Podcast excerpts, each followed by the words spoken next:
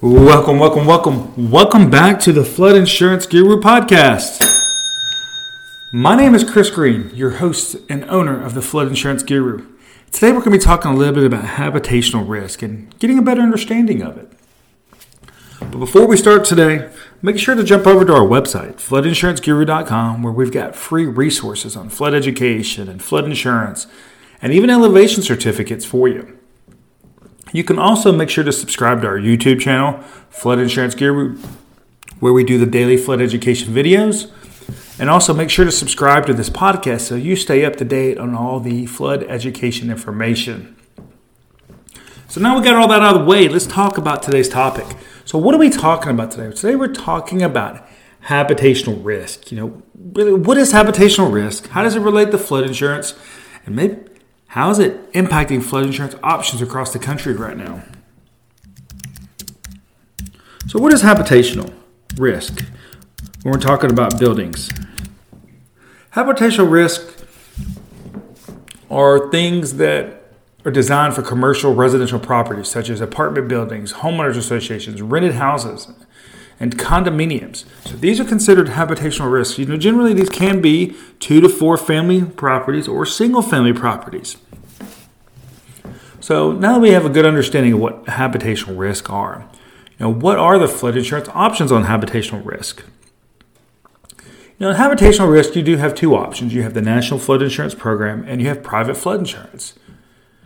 Now, the National Flood Insurance Program, of course, will list these as non or other residential properties. Private flood insurance will do the same thing. However, what we want to take a deeper look at today is going to be on the private flood insurance side. You know, what you should be looking for when you do a policy for habitational risk. Are your options going to be limited? We want to look at all those different things. So let's look at a policy for the private flood insurance for habitational risk. You know, what kind of coverages should you be looking for? The first thing you want to make sure of is that you've got replacement cost on your building.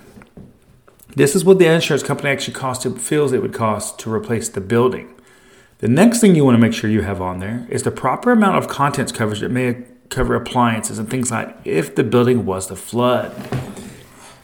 The third thing might be one of the most important things, and that is loss of use. Uh, what this means is if your property floods, that you may have rents that be continue to be paid. So let's say you have a $150,000 property and your rent's about $800 a month you know, it's not a bad idea if you can do it to try to list about $100,000 in loss of income. This could cover loss of income up to a year for you.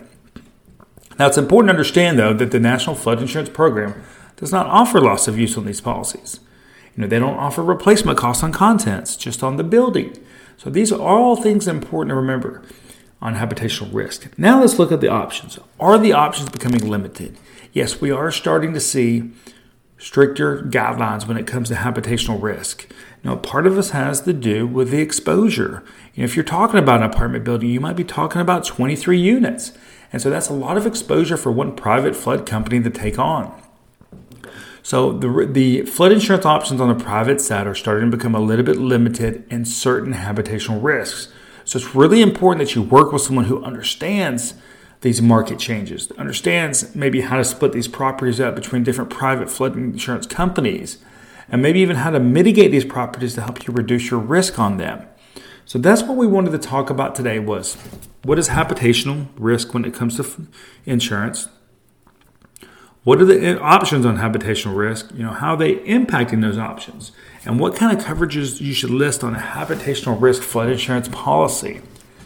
So if you've got questions about these habitational risks, or you just want more information on them, make sure to visit our website, floodinsuranceguru.com. Remember, we've got an educational background on flood mitigation, which means we're here to help you understand your flood risks, your flood insurance, and mitigating your property long term. My name is Chris Green, president and owner of the Flood Insurance Guru, and I want to say thank you for tuning in to today's episode on habitational risks.